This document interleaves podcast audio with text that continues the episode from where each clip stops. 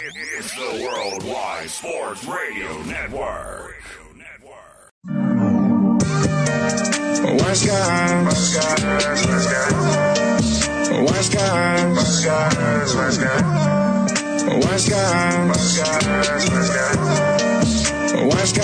West guys, These guys know sports. Yeah, yeah, yeah. These guys know sports. These guys know.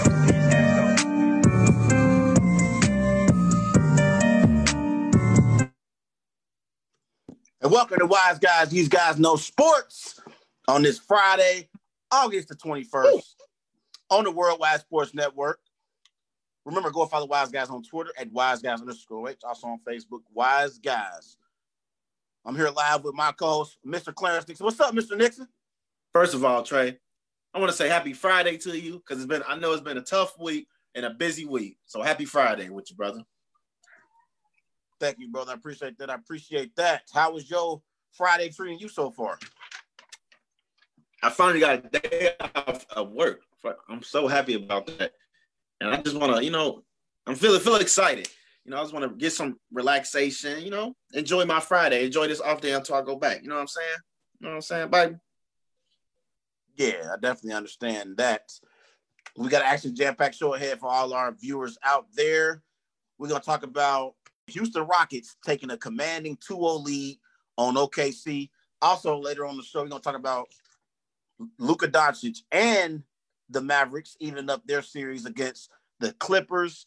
We got game three of that series tonight at nine o'clock following our show. I think right now, Clarence, the Sixers and the Celtics are playing right now. If I'm not mistaken, I don't know if we got a score oh. update, but I think they playing right now. I'll definitely give you a score update. But hold on a second. Did you just see that Jazz and Nuggets game? Oh man, they was beating them out the gym.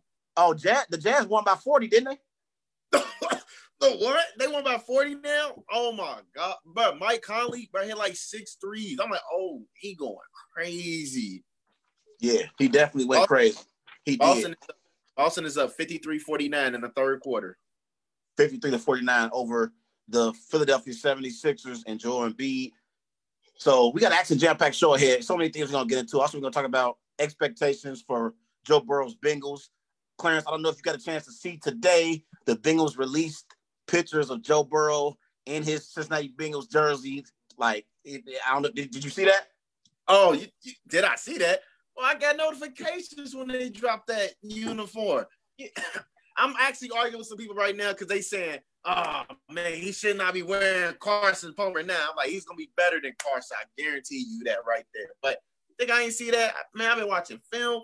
Oh, I'm just saving for the topic, man. I don't want to ruin my surprises. Okay. What what we starting off with today, Mr. Nixon? I'm gonna let you lead. What what we starting off with? Oh, ahead. Oh, oh yeah, definitely, definitely. Because first of all, we finna start off in the NBA playoffs, game two, baby. As you see, that I the LA Lakers defeated the Portland Trailblazers in a blowout, Mr. Larkins, one 111 to 88. The series is tied as 1-1. Anthony Davis led the lead with led led the pack with 31 points with 11 rebounds, and LeBron James had 10 points. Uh, that was the second worst of his career. That he hey, the second worst of the point with six rebounds and seven assists, followed by Damian Lillard at 18 points, and he left the game. Mr. Larkins, he left the game with a left jam index finger. So, so Trey, what went, what went wrong in game two? I, I, the, the floor is yours, brother. What went what went wrong in game two?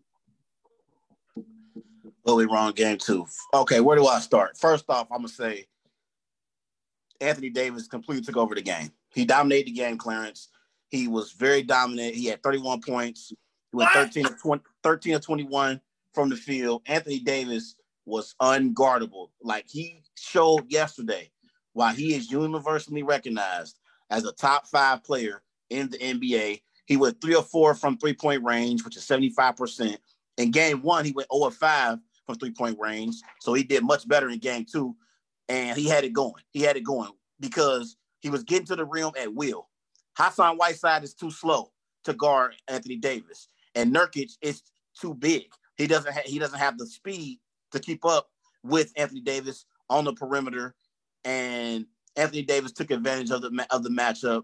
And we really had no answers for Anthony Davis, honestly. He dominated the game. Oh. And this is what we've been asking from Anthony Davis, Clarence. This is what we've been asking from him Yeah. to do more consistently for the Lakers to have a chance. And he did it yesterday in game two from opening tap. He was aggressive. He had that look in his eye. Because they was talking about after game one. Because you know in game one, he only had 28 points, which isn't bad, but he went eight of 24 shooting from the floor. So he was very inefficient. But after game one, they asked him in the post-game press conference last night, they said, Did LeBron say anything to you?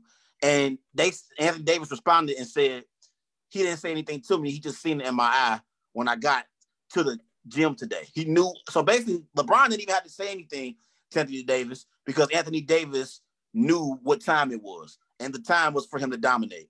And he did just that last night. He was a plus 32 on the court last night for the Lakers. He also had 11 rebounds and three assists. He completely dominated the game.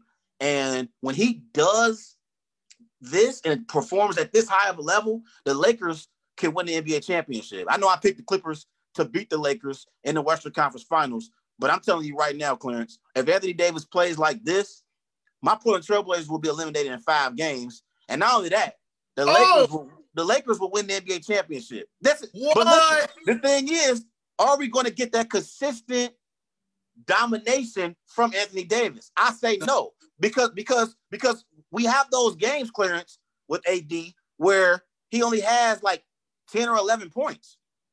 He hasn't consistently dominated since being in the bubble, but last night he was aggressive, and I knew it. I was watching the game, Clarence I'm like, he he he owned one tonight. He he ready to rock and roll tonight. What? I, did, did you did you watch it? You watched the game? Of course I watched the game, Trey. Did you see it in his eyes? I saw it. I said, Yeah. okay, I see. Oh, look, Yes. I'm gonna tell you, look, I'm gonna just tell you this. That Lakers team was just dominant. They were just dominant. And Anthony Davis led the way. He knew in his time, it was his time to shine. Like you said, he needed to play better. And guess what? He didn't even play the fourth quarter because it was they was up. I'm gonna let me just break down these numbers to you real quick. Let me break them down. The the LA Lakers shot better than the than Portland Trailblazers. They shot 47% to Portland's 40%. I was surprised that them was even shooting that bad. And then, no, let me get on these Portland. Let me get on these Portland stat. The three point, they shot eight at eight for 29 with 29%. That's horrible. That's that's that's around LeBron and them average how, how much they shoot from the three. Let it be realistic. And LeBron and them shot 14 for 38, 36%. They shot better. They was they was the better team overall in the game.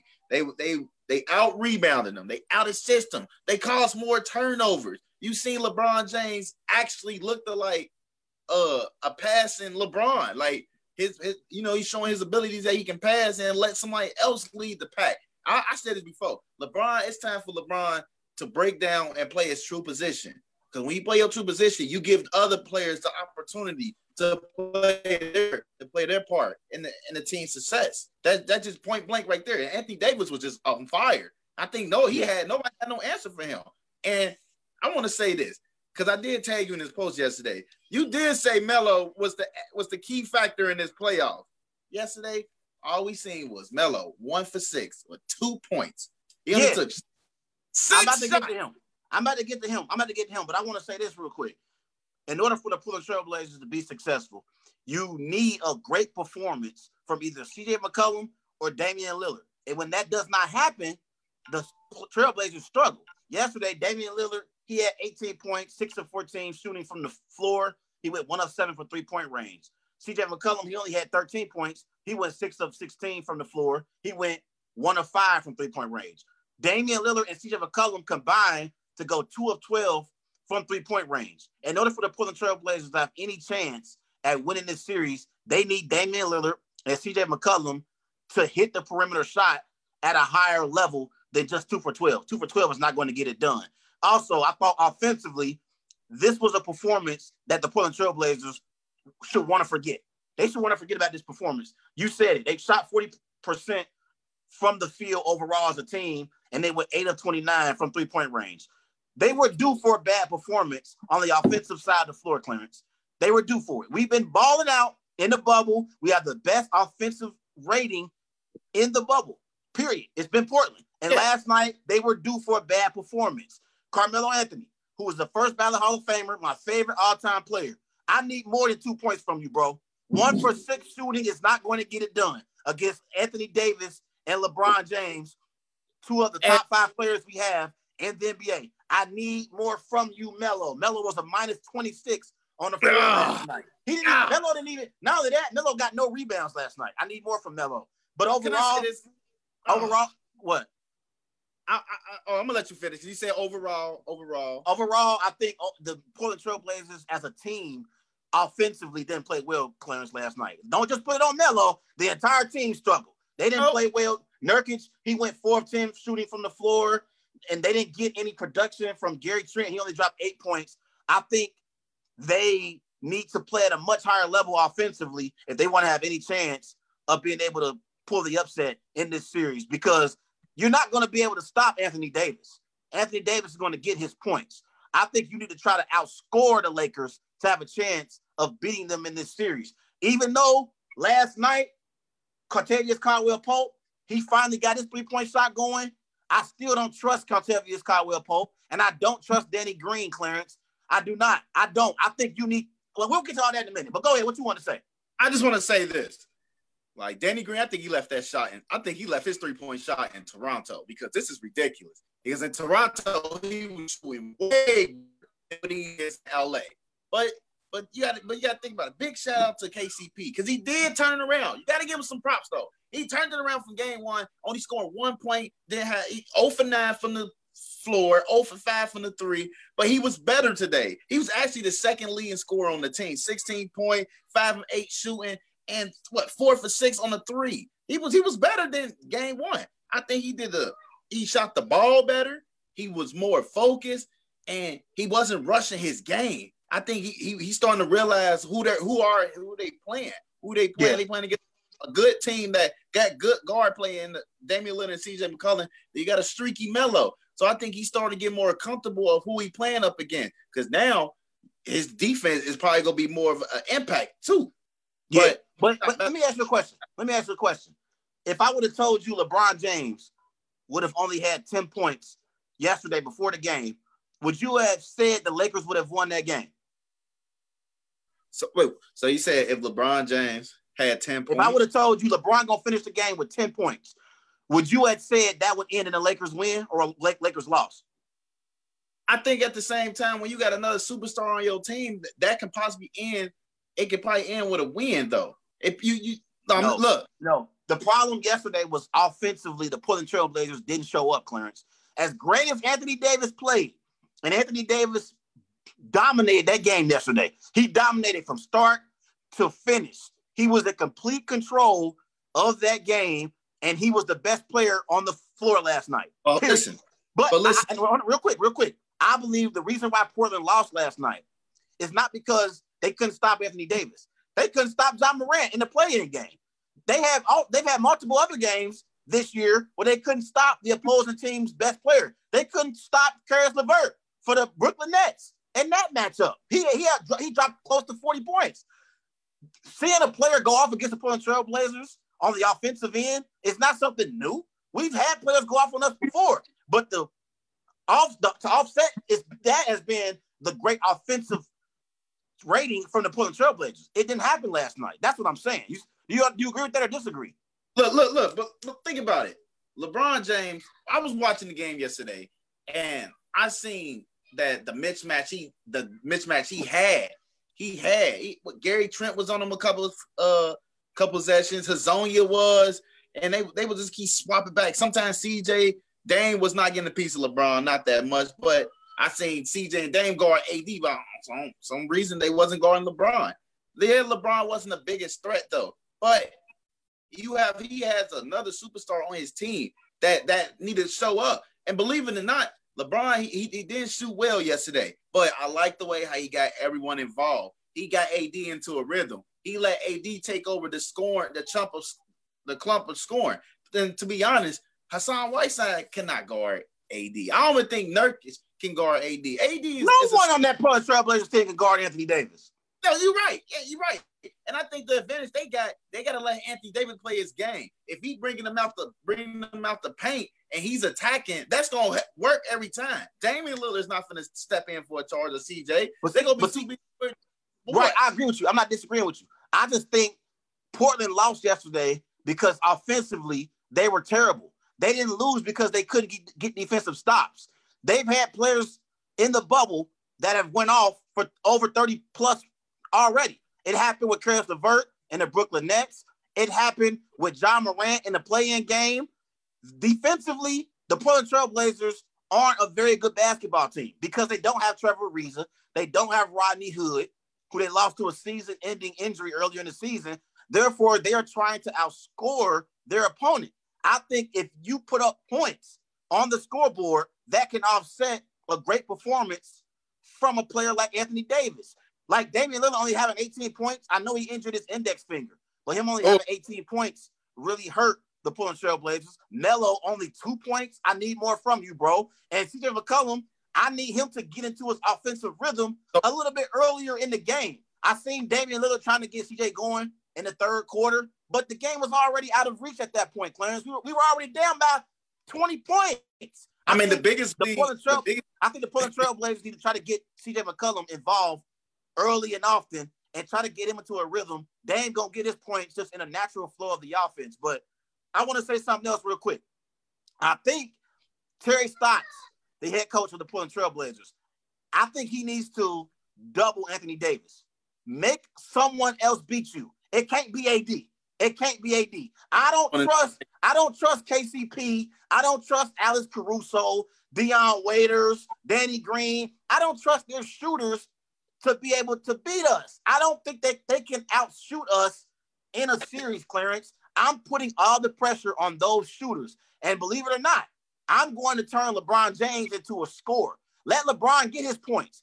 I know he gonna win that one-on-one matchup with Gary Trent. But if I'm the Portland Trailblazers, I ain't letting Anthony Davis beat me. I'm doubling, doubling him every single trip down the floor. So that you say what? then they then the Lakers probably go get another blowout win because if you if you ah! How? let LeBron or How? if you because if you play and LeBron got the disadvantage. If you got someone like Gary Trent guarding you, they can just turn it on from there. He can just drop easily 30 points. Like that's obvious right there. Gary Trent is not slowing down the LeBron. see- see, and I think- I they think can win. if LeBron goes off for 30, he, it doesn't kill you how Anthony Davis kills you. See, Anthony Davis, you seen what happened last night when he had it going and he was aggressive. It completely changed the entire complexion of the game. I don't think it can kill you if LeBron is dropping 30 and Anthony Davis dropped just 20 points. What I'm saying is Anthony Davis gonna score no matter what. I'm taking my chances, sending the double team his way, making him pass out to those shooters and them missing shots. Do you really trust KCP, Alex Caruso, Dion Waiters, and Danny Green and J.R. Smith to hit shots consistently? Do you trust that? Look, J.R. Smith is a streaky shooter. KCP is actually a good shooter, and Danny Green is, is one of the good shooters. The thing is, they they just kept they just got to pick the slack back up. And would I trust them? Would I trust them to be open? Absolutely, I am because they did it in the season. So why not in that playoff? You- but they you- haven't you- done it in the bubble. They haven't done it in the bubble consistently. Listen, They were they were the worst offensive rating team in the NBA during the bubble When play. They've been terrible. When it shooting threes, though, Troy. When it comes to shooting threes, No, Uh, Clarence, they've been terrible in their overall offense. Since they've been in the bubble, they were the worst offensive team in the bubble. Listen. think about it. They took a lot of threes in these bubbles. They are trying to work. They're trying to work on a, a, a new strength that they're trying to bring. But their biggest strength is working the paint because you got LeBron James and AD that can sm- smother and go good in the paint. They just trying to bring out the shooting aspect of the team. You got to think about it. They they got a lot of three and D's on that team. Three and D's. So you, you trying to make the you trying to make the shoot the three pointer more more relevant. Like I, I don't understand how you don't see that. I want to give Frank Vogel some credit too. Before we move on to our next question about Terry Stotts, I want to give Frank Vogel some credit because I don't know if you noticed, Clarence. They changed up their defensive coverages on Damian Lillard. They basically made it very hard for him in the pick and rolls. Like Dwight Howard, JaVale McGee, Anthony Davis, you know, they were really, really making it hard on Damian Lillard, and they really amped up their defensive pressure. Did you notice that last night? Like Lakers, they showed up defensively last night and they played at a high level. And I was impressed because that's a coaching adjustment. Frank Vogel, I got to give him a ton of credit because he made the necessary adjustments from game one Yep. to game two. And that's why I think Damian Lillard took a while to get into his rhythm. And by the time he tried to get into a rhythm Clarence, the game was already out of reach. Yeah, that was like like you say. Yeah, game was out of reach. Damian Lillard hurt his hurt his index finger, and that's gonna that's gonna basically actually probably, in my opinion, hurt the team more because when he left the injury, the team just went down south, and the Lakers had the uh, advantage to play better defense. So let's let's go to that. Blazers head coach Terry Stotts received some criticism after Damian Lillard's injury in the third quarter because the Blazers were already trailing by 30. So did you have an issue with Stotts having Lillard in the game at that time? I think the issue. I think the issue was that when you noticed that he he jammed his finger, then you should have been the, the coach to in, instantly take him out and get him evaluated. I think he was just in the he was just in the motion of like the game is going on. It's a very crucial moment, and we can see can he still play through that injury? Because you think about it, AD. It was a scary moment for him when he when he tweaked his ankle, but then he he play he, he continued to play, so it wasn't hurting him that bad. So they didn't think he didn't need to come out. But for this situation with Dame Lillard, he had to come out and get more evaluated. He just he just jammed his finger now. Now he got to play through a whole injury with a with a messed up index finger. Yeah, I don't blame Terry Stotts for having Damian Lillard in the game at that moment because we're talking about the Portland Trailblazers, the team that has been the best on the offensive side of the floor in the bubble. The offensive rating is the best since we've been playing games in the bubble. So I think Terry Stotts, he was trying to see if his team had one more run in them. I wouldn't blame Terry Stotts here. I don't blame him for having Damian Lillard in the game at that moment. I think once he got hurt, if he didn't get injured, I would have said give it another two minutes. If not, take him out. Like you know how the game. I could. I, I felt the game getting away from us, Clarence, in the third quarter when the Lakers went on their run. Well, actually, they went on a run before halftime. At halftime, they were already up 17 points. It was 56 to 39 at halftime. So I kind of already felt the game was slipping away, and I felt like if we couldn't go on a run to start the third quarter, get Damian Lillard out of there. But the Lakers went on a run to start the third quarter. And at that moment, before he got injured, I would have said keep him in for another minute or two. If you don't put together a run in those two minutes, take him out of the game. But I don't blame Terry Stotts here. He knows his team is a high scoring basketball team. They can put up a lot of points very fast. You have a first ballot Hall of Fame scorer, Carmelo Anthony. You have one of the top scoring guards in the NBA, and CJ McCollum. And we know how great Damian Lillard is at the point guard position. He's one of the top five guards we have in the league. I think Terry Stotts wanted to see if his team had one more run in them. So I don't blame him for having Damian Lillard in the third quarter down by 30 at that moment. Now I, I just can't put all that blame. I can't put that blame on Terry Stotts. So that goes to the next question: What adjustment does the Portland Trailblazers need to make for Game Three? Two adjustments. Key. I'm gonna get it. Make still telling you real fast. Offensively, you got to hit shots. You have to hit shots, and you have to be able to hit the three point shot. Eight of 29 from the three point range is not going to get it done. I need Portland to shoot better from three point range. I also need on the defensive side of the floor, I need them to double Anthony Davis. Three words double Anthony Davis.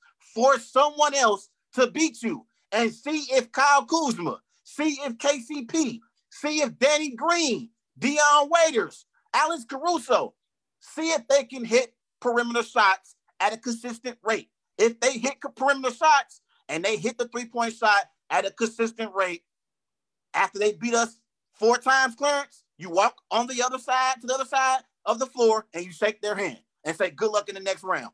Because that's you you have you have to make a decision. You can't let Anthony Davis go off for 31 points, you know, 31 points and have 13 to 21 shooting from the floor. You can't have it happen. You have to pick your poison. I'm rolling with those other role players and seeing if they can hit consistent shots to get the Lakers to the second round. That's what I'm going to do if I'm a head coach. Look, all I'm saying is, if you double team Anthony Davis, then you're walking into LA's trap. You are walking, to, and you're literally walking to No, the you're No, you're trap not. because No, you're, you're open the three point shooters more opportunity and well looks at the rim to, to hit the shots. They haven't been able to hit the shot consistently. How are you have- walking into their hands? They didn't have good looks when they was taking the shot. If you think about it, They all, had good looks the entire time they've been in the bubble when they was missing. now if you really pay attention to into like like watching them the passes, they they not even taking one dribble. They're uh, instantly looking at the shot, looking at the rim, and taking that shot. Trey. All right. Well, let's move on to our second topic of the day, and let's talk about Joe Burrow and the Cincinnati Bengals. Hold on, hold on. Before we before we move on though, we I want to mention uh you know Washington football team Ron Rivera. He's he yesterday he was diagnosed with with uh squamous cell cell cancer, and we want to just wish our prayers. The wise guys team want to wish our prayers to Ron Rivera. You know to make a a good you know transition and his recovery. You know what I'm saying? He still go coach. But if anything go on, they got a good plan B. But that's I wanted to mention though for sure. Yeah, I want to. I want to. I agree with you there. I, I we've sent our prayers and condolences to Ron Rivera and his family on a speedy recovery. Here from Wise Guys and the Worldwide Sports Network. You know, Ron Rivera. You know, we know he's had some success as the Carolina Panthers head coach. He helped Cam Newton get to where he's at in his career. He helped Cam Newton win Yeah. MVP. He helped Cam Newton get to the Super Bowl. And as far as character wise, Ron Rivera is one of the best coaches we have in the NFL as far as one of the coaches that you trust and players love to play for, Clarence. So let, I, I agree with you. Let's show Ron Rivera some love here on the Wise Guys Sports Show and let Definitely. him and his family know we wish him nothing but the best moving forward on a speedy recovery. Definitely, definitely. Oh, But let's move on. Go ahead to the next one. Let's go ahead. all right, all right. So look, look, we talked the expectation for the Cincinnati Bengals. Now we heard we we got three bold Bengals prediction for 2020 according to John Breech. Joe Burrow will lead the AFC North in touchdowns and set the rookie record in, in most touchdowns by a rookie. Two, Joe Mixon Ah. lead the Who said Russia. that? Who said Look. that? John Breech. John Breech stated that Burrow will lead lead the AFC North in touchdown passes and set the rookie record. And set- look, and set the rookie record. And number two, Joe Mixon, he will lead the AFC in rushing. And number three, Bengals will have the biggest room improvement in the NFL. I just want to know, Trey, any chance of, of these three go turn out? If these all gonna come out? Hell no. None of these are going to turn out to be true. Let's start off with Joe Burrow. Joe Burrow is not leading the AFC North in touchdown passes when you have Big Ben Roethlisberger, a Super Bowl champion, a elite quarterback at one point in his career, throwing the ball for the Pittsburgh Steelers. You also have Lamar Jackson, the reigning NFL MVP in your division. I expect Lamar to also throw for at least 25 to 30 touchdown passes this year, Clarence. I think Harbaugh wants to get Lamar Jackson in more of a rhythm throwing the ball. I think he wants him to become a better passer overall in that pocket. I don't see Joe Burrow having more touchdown passes than any of the other three quarterbacks in his division. Also, Baker Mayfield, real quick. Baker Mayfield, he has more weapons to throw the ball to than Joe Burrow does. Baker Mayfield has an elite receiver in Odell Beckham. He has an elite number two receiver in Jarvis Landry. He has Kareem Hunt and Nick Chubb at the running back spots to throw the ball out to in the flats. And he also brought in Austin Hooper in free agency. And like I said, Big Ben is a veteran quarterback who's proven, who has been elite at one point in, in his career. And Lamar Jackson is the reigning NFL MVP. I think Joe Burrow will finish last in the AFC North as far as touchdown passes being thrown. Now let me get to my Oh. second one. Hold on, real quick. I What? got you. Joe, I got, I got. He'll finish last. He's not going to finish in the top three as far as throwing Even- touchdown passes this year. Also, hold on. Say it again. Even Baker Mayfield go have more touchdowns than him? Yes, Baker Mayfield will throw more touchdown passes than Joe Burrow. And also, this is another thing you got to keep in mind. Joe Burrow is going to be going up against some elite defenses in the Pittsburgh Steelers and the Baltimore Ravens. Like they have great, fr- of great front sevens. Like they linebackers and they defensive linemen up front. They are hard to to run against and throw the ball against. They apply pressure to your quarterback. So I don't see Joe Burrow being the leader in touchdown passes in the AFC North at the quarterback position. Now let's get to Joe Mixon, leads the AFC in rushing. That's the one that's the most likely of these three scenarios. I don't see that happening, but I do believe in Joe Mixon. I like Joe Mixon as a running back for the Cincinnati Bengals, and I think he's had a nice career so far since he's been in, in NFL Clarence. He's had 17 touchdowns, 108 receptions on his career. He has over 2,900 rushing yards. I like Joe Mixon as a running back. So I'll give you that. He's a top running back in the NFL. I wouldn't say top five, but I would give Joe Mixon top 10. But the third one, the Bengals having the biggest win improvement in the NFL, that will not happen, my friend. Last year they finished 2 and 14 on the season. They had the number one overall pick in the NFL draft. I don't see the Bengals having a significant win increase this year because Joe Burrow is going to be under a lot of pressure being in the AFC North. This is one of the hardest divisions we have in the NFL Clarence to win in. You know it, and I know it. I don't think Joe Burrow and the Cincinnati Bengals are going to have a significant win increase. I think they'll win maybe four or five games at the most. That's being nice. They'll go four and 12. Yes, yes, they'll go four and 12 this year. That's and that's being nice. You you got the four, my friend. Yes, I'm I'm being honest. Maybe five and eleven, maybe. I'm just trying to figure out where do I start, man? Because I just feel like I don't think you really mean what you said, man. I just don't think that. I just don't think that because I think once upon a time you were supporting the Bengals and you wanted them to be good, and now you just like, hey, No, forget no, that. no. Here's the thing, Clarence. Here's the thing. I don't support the Bengals, but I do get tired of them having people like you and other family members and friends suffer. I hate that y'all have to suffer, and I hate that y'all have to watch teams like my Packers have playoff success. That's what I hate. I don't like that. But I don't care about the But the Packers, Packers ain't winning nothing probably for the next five years. I can bet, I can bet a thousand bucks on that right now. The Packers we just got to win. the NFC Championship game. I don't care. They're not going to win nothing in the next five years. We can bet on that. But that's, that's for another topic, though. But think about it, though, Trey. Joe Mixon is one of the best running backs in the AFC.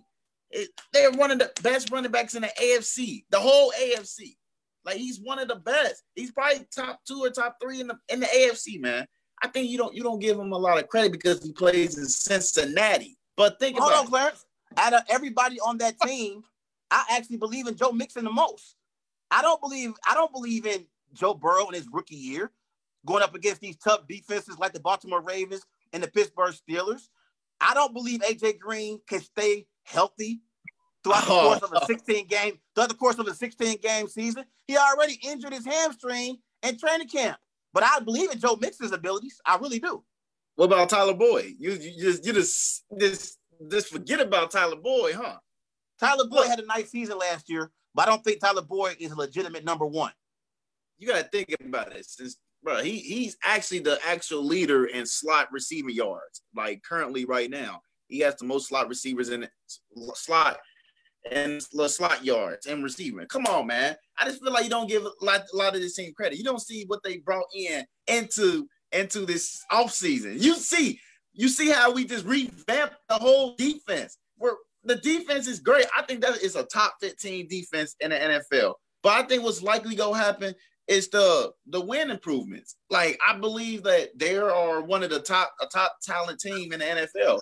In my opinion, I think the Bengals got a top 10 talent in the NFL. I hope you listen to me right now. They have a top 10 talent in I'm the listening to top 10 NFL.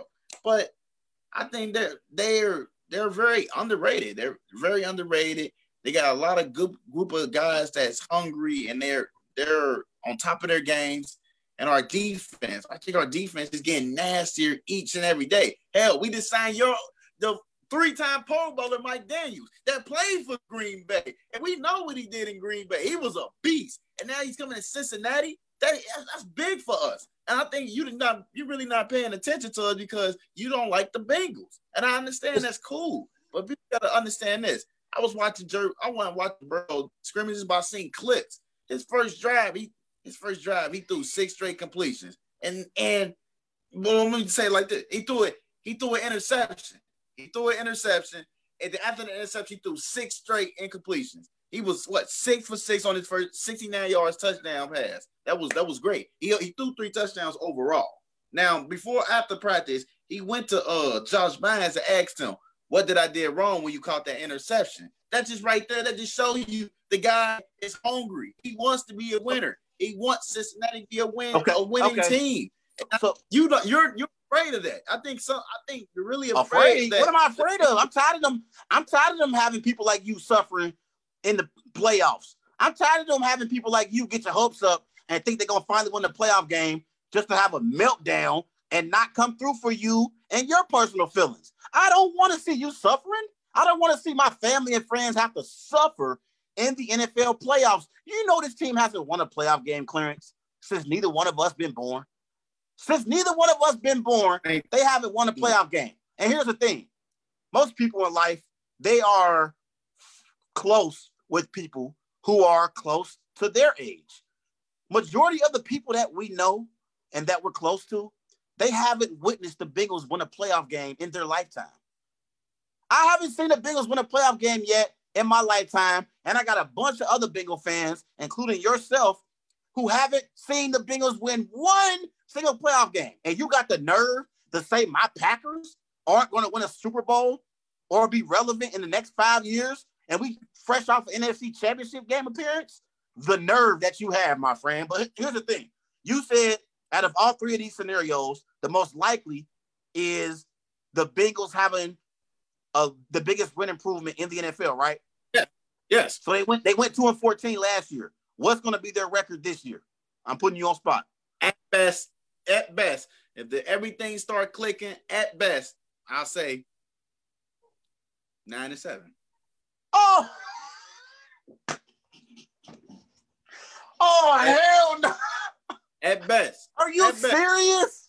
nine and seven, and they can sneak into the playoffs. I, I can see it. I can see it. You don't spend almost two hundred million dollars. You don't spend almost two hundred million dollars on the defense and be and suck again. That's what you don't understand, Trey. And significantly, our defense has been better than your Packers fan Packers team for years. So Are you So- kidding me? You think they're gonna be nine and seven with a rookie And- quarterback in Joe Burrow and a non-proof? They got listen. They don't even have a proven head coach in Zac Taylor. The only reason Zac Taylor got the job was because he was a part of Sean McVay's staff with the Rams. This No, team isn't going nine and seven. Clarence, are you kidding me? think about it. Look, all the players that signed to the Bengals, he's the main reason why they signed. They they believe in his his change that he's trying to bring to Cincinnati. If you honestly been watching the Bengals, he been changing the culture slowly. He he's changing. We get all that playoff dumping trash out the way, and we bringing in a new culture. That's what brought in Vonn Bell, DJ Reader, Mike Daniels, even though Geno Atkins was speaking to him a few few months back, he he gave them the spirit. He gave them the spirit. You can be better. Come to Cincinnati, and that's what you don't understand. And Let me I ask you a think, question. and I truly believe what You said that at best they'll finish nine and seven. So is that you picking with your heart or your head? my heart. No, I'm I'm actually picking with my mind because we we can we are a talented team. That's just me. I'm not I'm not I'm not even being biased. Nothing. I say nine and seven, nine and seven at best. I want I want you to highlight this. Clarence just said the Bengals will be nine and seven at best. Think about Oh my a God, man. Your football IQ, defense. your football. IQ is on the line here, sir. It really is. Sir, You should be Look, listen, you should be banned from talking football. I said the key words at best. So if they own their game, I can believe they can get to nine and seven and sneak right into the playoffs. People don't believe it. We went nine and seven with Andy Dalton. So anything is possible. Anything is possible, Trey. It, anything is possible, but it's not possible for your Bengals to go nine and seven. That is impossible. That is the true definition of impossible. They're not mm. better than the Pittsburgh Steelers. Last year, do you know the Pittsburgh Steelers were within one game of the playoffs and they had inconsistent quarterback play? The reason why is because they got a great coach and Mike Mike Tomlin. Mike Tomlin is a great NFL coach. I know you Bengal fans like to hear that, Mr. Mr. Omar Epps looking like himself. But Mike, Mike, Mike Tomlin is a great coach. I love Mike Tomlin. I, I think he's one of the greatest coaches we have in the NFL. and he doesn't get the credit that he should. I think the Pittsburgh Steelers are better than your Bengals. I think the Cleveland Browns are a better football team believe- from top to bottom than the Bengals. Yes, I think the Stop. I think the Browns got one of the best rosters from top to bottom in the NFL, Clarence. I really do. They just need coaching to put it all together, and I think they got that now. Your in Kevin Stefanski. is on the line. I, no, no, it's not. Yours is. They got Kevin Stefanski now. They're definitely not better than, than Lamar Jackson, the Baltimore Ravens. They're gonna lose both games this year to Lamar Jackson and the Ravens. Agree or disagree? But well, listen to this. Believe it or not, uh, Zac Taylor is a better coach than Steph Kevin Stefanski. So now, what was the question again? is he proving? Well, he went. He took. He helped with the Rams go to the Super Bowl with McVay last year. He was the quarterback coach, and Jared Goff went off in 2018. Yeah, that was Sean McVay. That wasn't that wasn't Zac Taylor. What do you mean? Listen, listen, man, listen, bro. This is you picking with your heart. Listen, say that you picking it, making this nine and seven prediction with your heart. Because if you say it's with your head, your football IQ is going to be in question. I'm letting you know right now, listeners, right now, everybody telling you. show. I'm telling. This is what you're not listening. I said the Bengals will can can can be nine. will go nine and seven at best if they on their top of their game. You listen. If they're on the top You of their game, I can see them winning nine games at best. You're trying to have an escape. You're trying to have a way out of your prediction. That's why you keep saying at best. What is their record going to be next year? Give it to me. What's it going to be? Don't give me no at best. What's their record going to be? Believe it or not, I, I think I think they'd be seven and nine, eight and eight. I, I I'm be honest You all over the place. No, What you're not be? understanding. You're not understanding. The, you're not understanding what I'm saying. At best, if we were just saying, "What's the pack?" Okay, what would the Packers' record be at best? Like that means no, like Forget all that. Guess what? Guess what our record going to be next year? You want me to tell you what it's going to be? what? We'll be 10 and 6 next year. Not Next year, we'll be, we'll be 10 and 6. Yes. I can give you a Now- definitive answer. I'm not all over the place like you. Give me the give it to me. What's the Bengals record going to be next year? I'm telling you, man. If everything goes good, everything goes well, and Burrow is on top of his game, he's a candidate for Rookie of the Year. They go. The Bengals will be nine and seven at best. Oh man, this guy is hilarious, man. This is the guy I gotta talk football with, ladies and gentlemen. Let's All move day on. long, man. Let's All move on and long. let's let's move on and let's stay local here. As Wednesday night, I believe it was, was Wednesday night, or no, no, I'm sorry. This, this was this was yeah, this was Wednesday night. Wednesday night, Thom Brennaman, a local Reds broadcaster here in Cincinnati, he was suspended for using an anti-gay slur live on air. Thom Brennaman did not seem to realize his mic was on, and he apologized on camera before handing over the play-by-play duties in the Cincinnati Reds against the Royals matchup Wednesday night.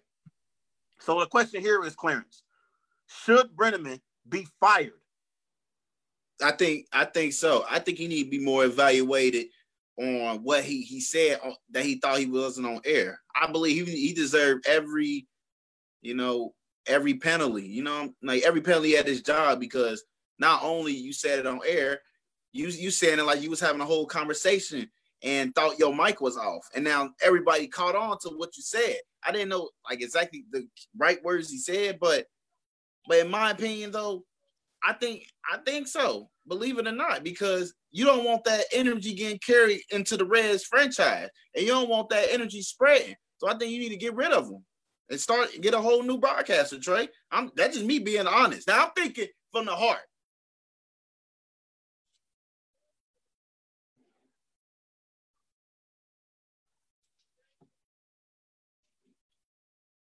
Muted. Muted. Oh, I'm sorry. I'm sorry. I'm back. My bad. I'm back. But I completely disagree with you. I I I, I disagree. Brendan was wrong here. He was wrong, and he deserves to be suspended for an extended amount of time. I, I think he deserves to be suspended. But in this situation, when I break the situation down, Clarence, I I, he, I know he apologized and so forth on air, and I think his apology was sincere. But I think he's only being apologetic because he got caught. You know, a lot of people, a lot of times, when they issue these public apologies, they're only apologizing because they got caught. It's just So you like if you.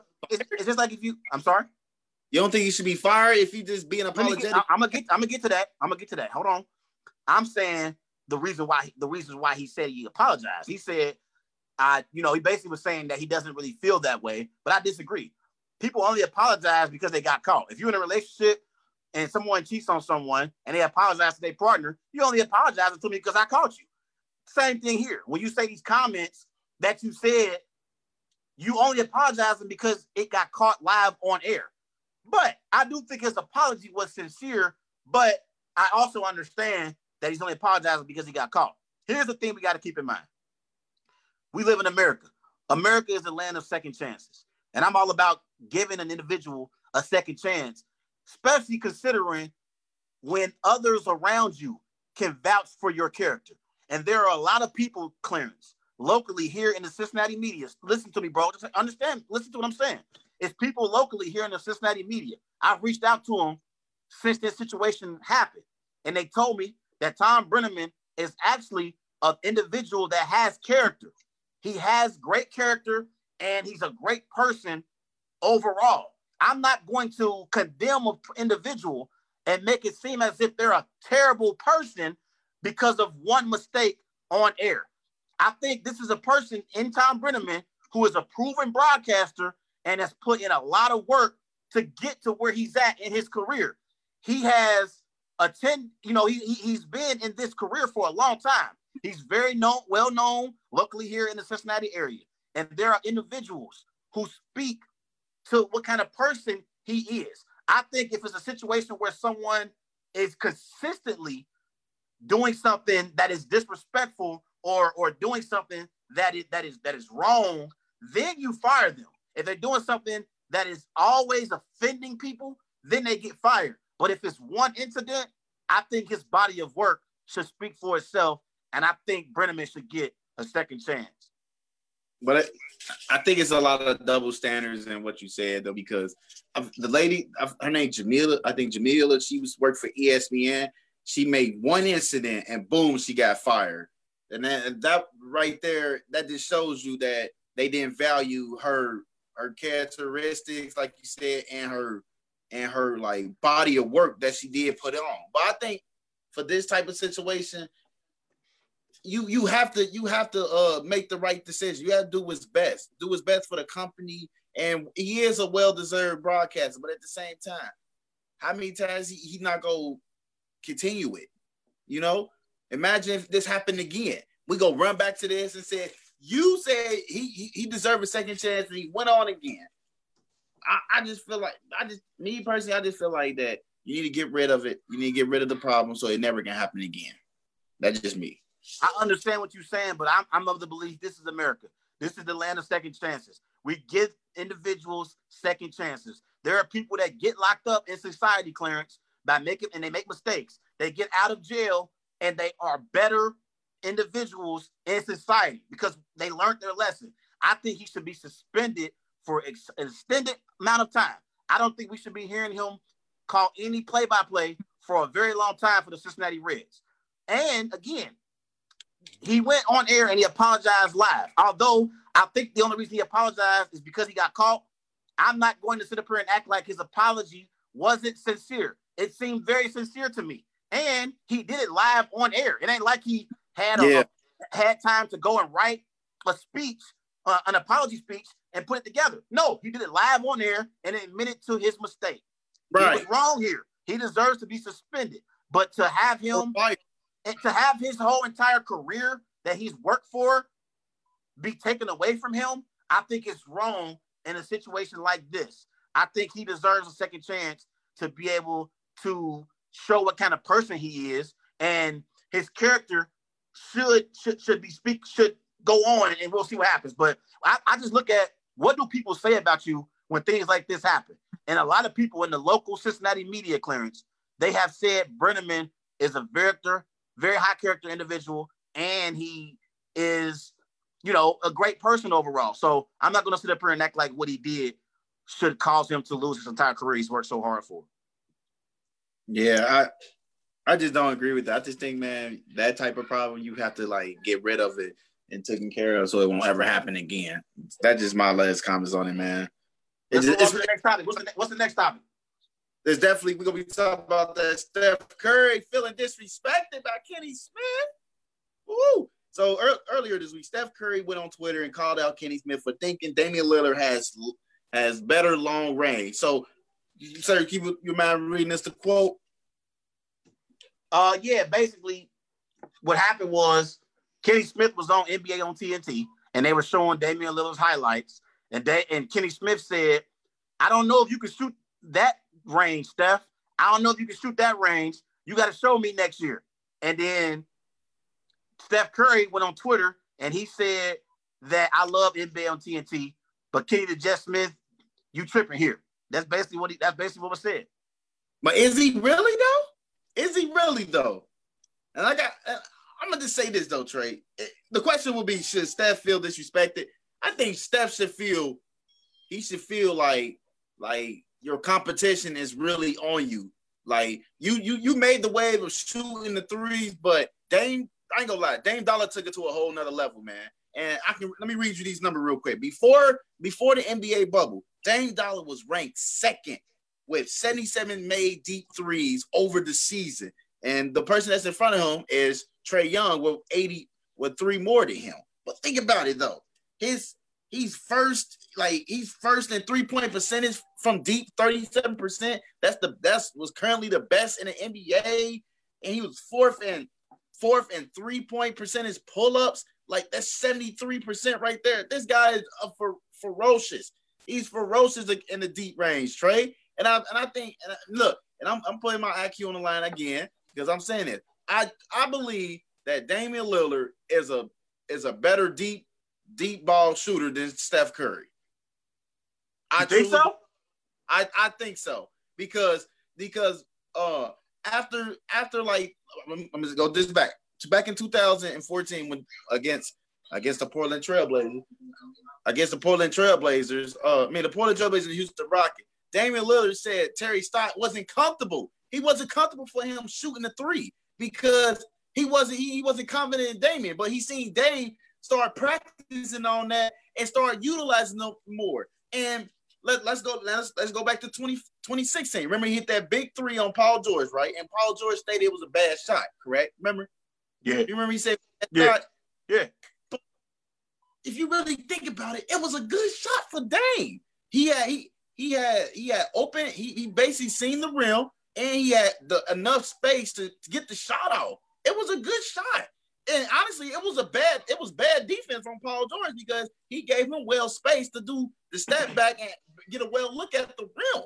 So that was a good shot on Dame. But all I'm saying is Damian Lillard is like dangerous from 30 feet above. And the numbers increase, numbers has been increasing that players been shooting 30, 20, 26 or more feet from the three. It's increasing this year. Actually, it's like 33%, 26% from from the deep from the deep range. Like it's it's increasing. And Damian Lillard is going crazy. He's going yeah. crazy with the deep range. And I think utilizing it more because no one's not about to go out there and trying to get it, put a hand out there. He's very, he's very uh dangerous in the deep range, Trey. Right, but I, I, I, I'm not going. I'm not going to say that Damian Lillard shoots the deep three better than Steph Curry just yet. I got to see what Steph Curry does next year.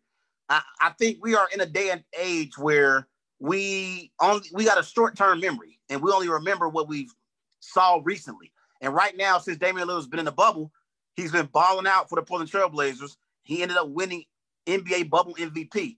But I'm not ready to say he can shoot at a longer distance than Steph Curry just yet. I do think Damian Lillard and Steph Curry have similar play styles. I do believe that if Damian Lillard was in that Warriors system, I think Damian Lillard would have similar success like Steph Curry.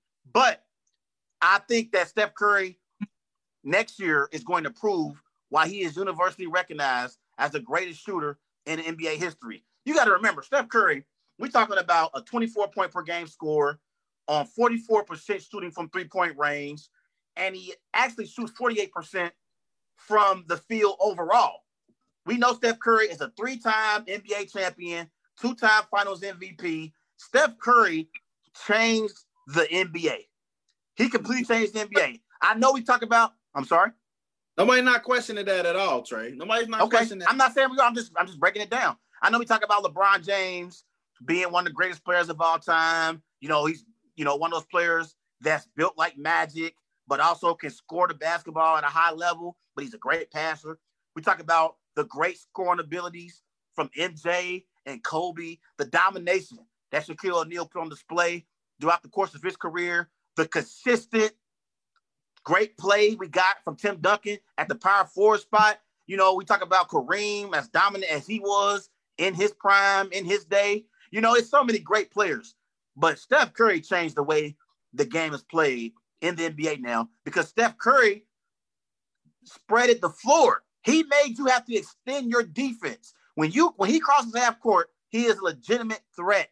I think Steph Curry sometimes is disrespected because he's only six four. He's only six four, Clarence. And I think sometimes people forget what kind of player Steph Curry is because he's not a six eight player like a LeBron James. He's not a great, you know, scoring machine like Kevin Durant, who's seven feet. Kevin Durant's almost seven feet with a handle. He can get to anywhere he want on the court and score at a, at a high level. He's not six foot six like Jordan. You know what I mean? I think sometimes Steph Curry, he's disrespected because he is someone when when youngsters are looking up to these NBA players, he is someone that people look up to and say, damn, if I was in the gym like Steph, I could shoot like he can. He's not doing anything that I can't physically do myself. I think that's the part of the reason why we disrespect Steph Curry. I'm not saying But- I do. I'm talking about NBA fans as as as in general. Like you can't be six eight and be a LeBron James. You can't be skillful as an offensive player like Michael Jordan, you know, and Kobe Bryant. You can't be that. That's not. You can't teach six six. You can't teach Kevin Durant being close to seven feet tall with a handle.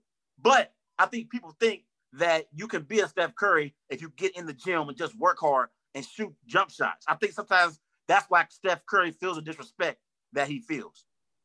Not just, but think about it. 6'3", Though. by the way. He's six three, by the way. So I'm, I'm about to bring up this other number, this this uh impressive statistic. Since 2013 and 14, you know, that's what Steph Curry and and Damian Lillard they was walking into their prime. This this is the list of most prolific deep point shooters. And that in 2013 and 14, Damian Lillard was ranked first for most deep threes in the game, and Steph Curry was ranked third. So that was very impressive too. That just that that's telling me Dame, Damian Lillard is was more more of a better deep three deep deep three ball shooter than Steph. Steph was just a consistent three ball three point shooter. But So- Dame, so- what? Let me ask you a question. Do you agree with me that if Damian Lillard was in that Warriors system, that he would put up similar statistical numbers like Steph Curry? Yeah, probably numbers, but not accolades. Like getting, I, I think I think that he would put up the similar numbers as Steph is, as Steph doing in Golden State. But accolades and and winning NBA championship, that right there probably would have been debatable. Would have been more. I disagree. debatable. I disagree. I think Damian Lillard would have put up similar accomplishments as Steph Curry has in I Golden State. Because because Steph Curry, there's moments in the finals Steph Curry disappears. He hasn't even won a Finals MVP so far in his Uh, career, Clarence. He hasn't. Damian Lillard, Damian Lillard, believe it or not, he he had on and off games in the playoffs. He got swept before. He got beaten in five. He he went to game seven against teams though, but he didn't show up. His other guy, CJ McCollum, did. So we see Damian Lillard ghost got ghost in some playoff games. But for Steph Curry, what he did at the time he was coming up, he evolved the game of shooting, of shooting the ball, like like shooting the three. He made it so irre- it ma- so made it relevant that other people start picking it up and start putting it into their game. And I believe that's what Damian Lillard did. I believe Damian Lillard rolled the rolled the wave of shooting of being successful shooting the ball, but and he took it to a whole nother level. Now Yes. he's shooting deep, like at least 26 away from the rim. But- And believe it or not, he has the high he he has like right now in this bubble, he has the highest the highest percentage from deep threes. I think that's like what 50% right there. I think it's 50%, Trey. That's Yeah. impressive. I'm yeah, just saying. Steph, Steph is a good shooter. I mean, he's a great shooter. Dame is a great shooter. But in some aspects, Damian Lillard got Steph. He got Steph. And I can Well, admit that will be an ongoing conversation for shows to come. We'll debate about that more. Let's talk about the Patriots and Bill Belichick. We're going to label this segment Bill Belichick experiments. Bill Belichick is not ruling out the idea of having all three quarterbacks play. That's Cam Newton, Brian Hoyer, and Jarrett Stidham. This is Bill Belichick. Quote, I'll do what I think is best for the team, what gives us the best chance to win. I would definitely consider it. Would it be a good or bad idea to use this strategy to have all three quarterbacks playing? Good or bad idea? I think is a bad idea, Trey. Me, me personally, I think it's a bad idea because the simple fact you got two quarterbacks that's fighting for a starting spot in Jarrett Stidham and Cam Newton. And for the other quarterback, I forgot his name. I think it's Morgan. He's he's he's not he's not proven yet. And we ain't, I ain't seen so heard so much about James Morgan. That's his name, James Morgan. Like I ain't seen so much stuff about him yet, and I don't think they go put him well in the mix. I think he's still gonna be in the learning the learning aspect of being a quarterback. But the spotlight is on Cam Newton and Jarrett Stidham. We want Cam Newton to be the starting quarterback, and we want that. We want that. We, all honestly, we, me and you know, Cam Newton it should be starting without a doubt. But to make it to make it a competition and bring in three quarterback, it doesn't make no sense because you have other needs that you need to fill. Remember, they have a lot of players opt out, opt out of the season for the pandemic and personal reason. I think you should worry about that more because you already solidified your quarterback quarterback spot with Cam Newton. If you're taking a bet on him, so if he's if he's healthy in the way he is, like that's a that's a hit right there. It's a hit. Yeah. Yeah, I, I don't know. I don't know what the hell Bill Belichick is talking about here, Clarence. Yeah. I love Bill Belichick. We know Bill Belichick is a six-time Super Bowl champion coach. You know, he's a great coach. I think arguably he's the greatest coach in NFL history, as far as I'm concerned. But I don't know what he's talking about here. Look at let me give you some of these numbers on these Patriots quarterbacks. And total starts. Jarrett Stidham, he has none. He has no no starts. he, ha- he has 15 snaps, and his QBR is 0.1. Let's get to Brian Hoyer. Brian Hoyer has 38 starts in his career. He has 2,701 career snaps as a quarterback. He has a 42.7 QBR. Let's get to Cam Newton. Cam Newton has 124 career starts, 7,840 career snaps at the quarterback position. That's a 55.1 QBR. And we haven't even gotten to his statistical numbers. Statistically, he's has 182 career touchdown passes. You know, he was the offensive player of the year in 2015, won an NFL MVP in 2016, been to an NFL Super Bowl, carried that Carolina Panthers team on his back to the Super Bowl, Clarence. They had no business being in the Super Bowl, but they got there because of Cameron Newton. I don't know what the hell Bill Belichick is talking about here. Cam Newton should be his day one starter, and it shouldn't even be a debate. Brian Hoyer, he can't shine Cam Newton's shoes on his best day.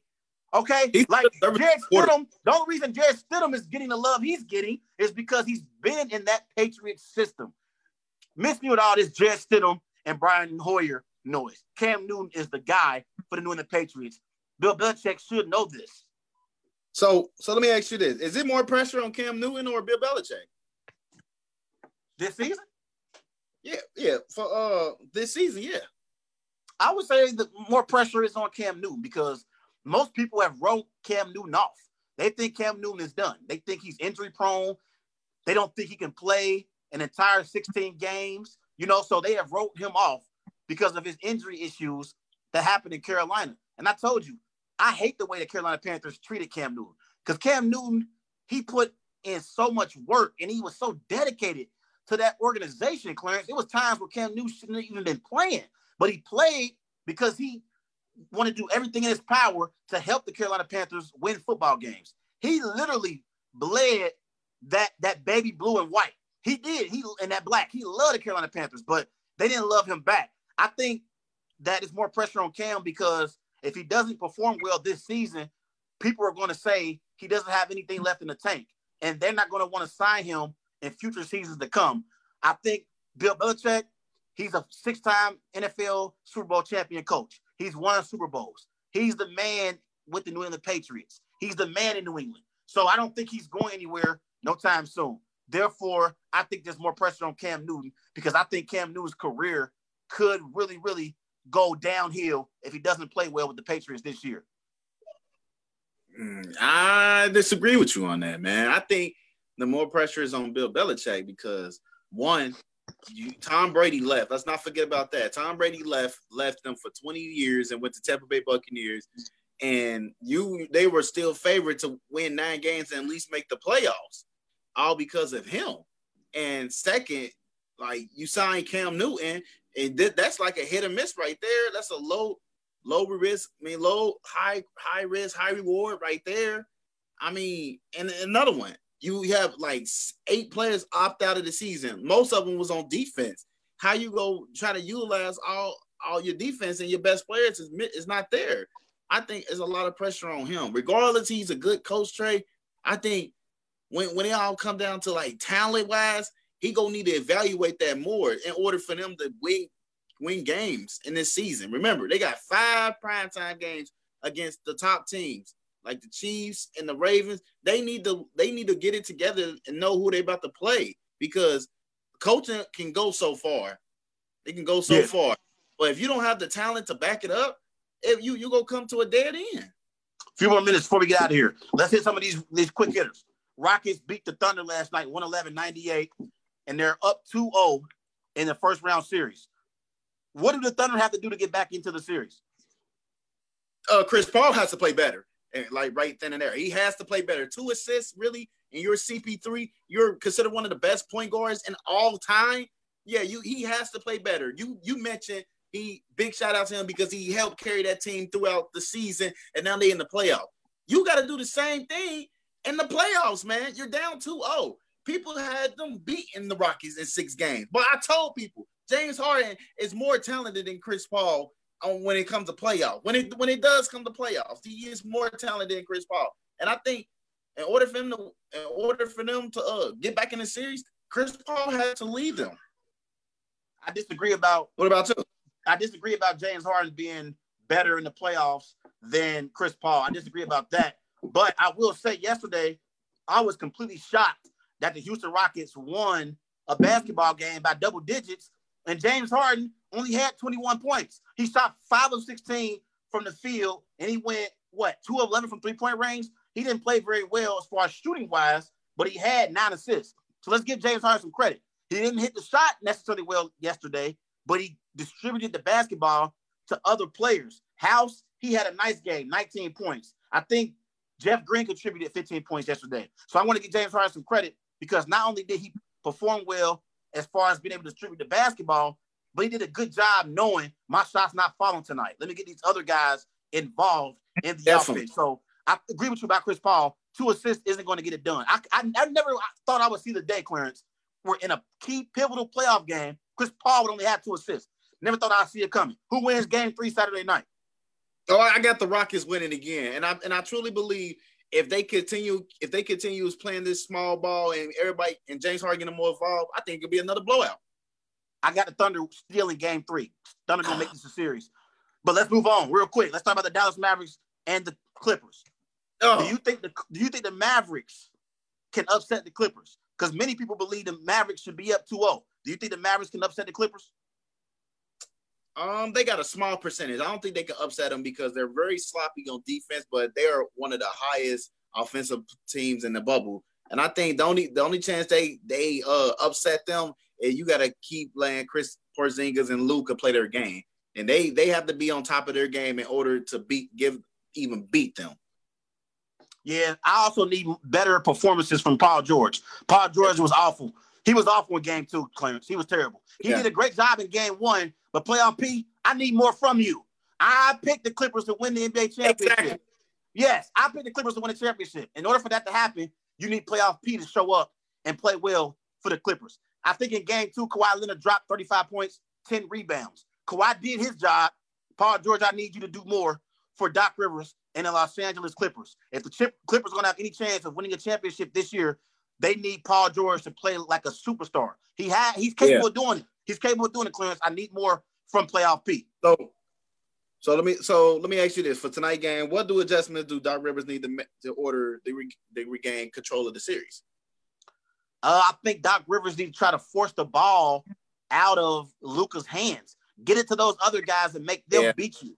Like, don't let Luka beat you. Luka can beat you. Obviously, in game two, he had 28 points, eight rebounds, seven assists. Luka controls everything. Stop letting him control everything. You have to make those other players on that team beat you. Make Tim Hardaway hit consistent perimeter shots to beat you. Make Seth Curry hit perimeter shots to beat you. We know he's capable of doing it. That's Steph Curry's Yeah. brother. He can do it, but make him consistently do it to beat you in a series. I think you need to try to force someone other than Porzingis and Luka to beat you if you're Doc Rivers in the Los Angeles Clippers.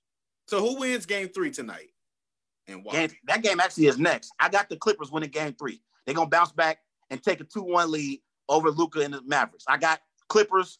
I'm gonna give you a score. I say Clippers 115, Mavericks 100. Oh, so they beat him by 15 points. Ah, Paul Yeah. George back a horrible game too. Mm. Who went? Who you got winning tonight? Um, I got the I, I got the Clippers winning tonight. I think it's gonna be a uh a not a I think it's gonna be a tough tough and tough physical game because both of these players, both of these teams have one one game apiece, and they going game three is gonna be a, a real tough one right there. But I got the Clippers coming up, and I'll give you a quick prediction: 10 10 100 to 96. Clippers. Okay, 196. You got a close game. This this series actually, Clarence, is going to go the distance. I had it. I had Clippers in five. I think this. I think you might have told me, but I think this series now probably gonna go six games. I I, I Yeah. can see it happen. Yeah, but LA and Clip, LA and six. just to give everyone a, a update real quick, the Boston Celtics have beaten Joel Embiid and the Sixers 102 to 94. So they take a, Oh! yes, the, the Celtics take a commanding 3-0 lead over the. Philadelphia 76ers. Kemba Walker had 24 points. Joel Embiid did show up. He had 30 points, but he only went 7 of 20 from the field overall. But he went 14 of 16 from the free throw line. No, that's not horrible. It's not that's not horrible.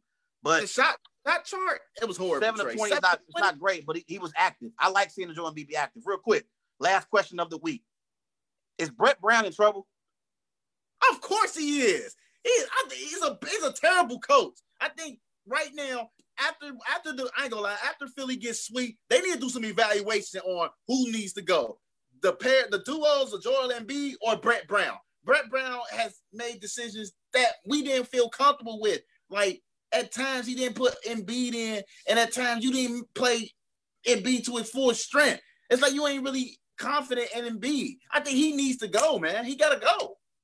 Yes, he's had some questionable decisions as head coach for the Philadelphia 76ers. And game Yep. two, in game two, the Sixers got out to a nice lead in the first quarter. Joel Embiid was dominant, and then they just went away from him. They just completely went away from Joel Embiid. And you know Joel Embiid is your best player. You need to Right. get him the basketball right now and let him work in the paint. I, I think Brett Brown, his coaching decisions that he has made has been very questionable to say the least. I don't think he's a terrible coach, though. You say he's terrible. I, I wouldn't say he's terrible, but I think he has to improve. But I think it's going to be a little bit too late because I think the Philadelphia 76ers and that organization, they're ready to move on from Brett Brown and bring in a proven head coach that can make Joel Embiid and Ben Simmons coexist, I- Clarence. I just don't understand real quick. I just don't understand how you had Joel Embiid scoring enough and then you take you take his flow away from him. It was ridiculous, Trey. Yeah, it's crazy. It's, it's unbelievable. But do you believe Joel Embiid and Ben Simmons can coexist? No, I don't think so. I think this is the last time that they're gonna be playing together because I've been hearing multiple reports that the Chicago Bulls and Cleveland Cavaliers are willing to offer their lottery pick for to the 76. And I think honestly that's one of the a good idea. A good idea so you can start over and invest. If Joel Embiid is still your franchise quarterback, you have to give him something, give get get compare him with somebody that that's willing to feed him the ball and score when needed. Yeah, I agree. I don't think Joel Embiid and Ben Simmons can coexist either. I think you need to build around Joel Embiid, though. I think Joel Embiid has a higher upside than Ben Simmons. Ben Simmons still can't shoot. He can't shoot. And I think a part of the reason why Ben Simmons isn't working to improve his jump shot is because Brett Brown isn't forcing him, Clarence. And that's a part of coaching. That's a part of Right. coaching. As a coach, you need to be able to get the best out of your players. And clearly, the Philadelphia 76ers, that team has lost respect for their head coach and Brett Brown. I think Brett Brown is a great individual, and I think he knows his basketball. He's probably forgotten more basketball than I know, but I think he's not the coach for this team. Right. And I think Elton Brand, the general manager for the Philadelphia 76ers, and that Sixers organization, they will be relieving Brett Brown of his duties in the offseason. And I think the Philadelphia 76ers are going to be on the coaching search in the offseason because they need somebody that can come in there, demand Joe Embiid to stay in shape because he needs to play at a high level for them to have a uh, chance to be able to win basketball games. I agree, man. I definitely agree yeah. because but Clarence, you got to get out of here, bro. Any big plans this weekend? Oh no, man! I ain't doing nothing. I'm back in the lab this weekend, so you know I'm, I'm back in there watching NBA games. So I'm back in the lab. What about you? Chilling out, watching some basketball. I'm predicting right now my Portland Trailblazers will win Game Three. It's on record. I got LeBron and them winning a commanding three-one to the Portland Trailblazers, and then another blowout. It'll be two-one. It'll be two-one. Yeah. But anyways, everybody have a great weekend. Remember, follow Wise Guys on Twitter at Wise Guys underscore H. Also on Facebook, Wise Guys. And be sure to follow Wise Guys on Instagram at These Guys Know Sports. I'm Trey Larkins. That's Clarence Nixon. We signing off the Worldwide Sports Network. Have a good weekend. It's the Worldwide Sports Radio Network.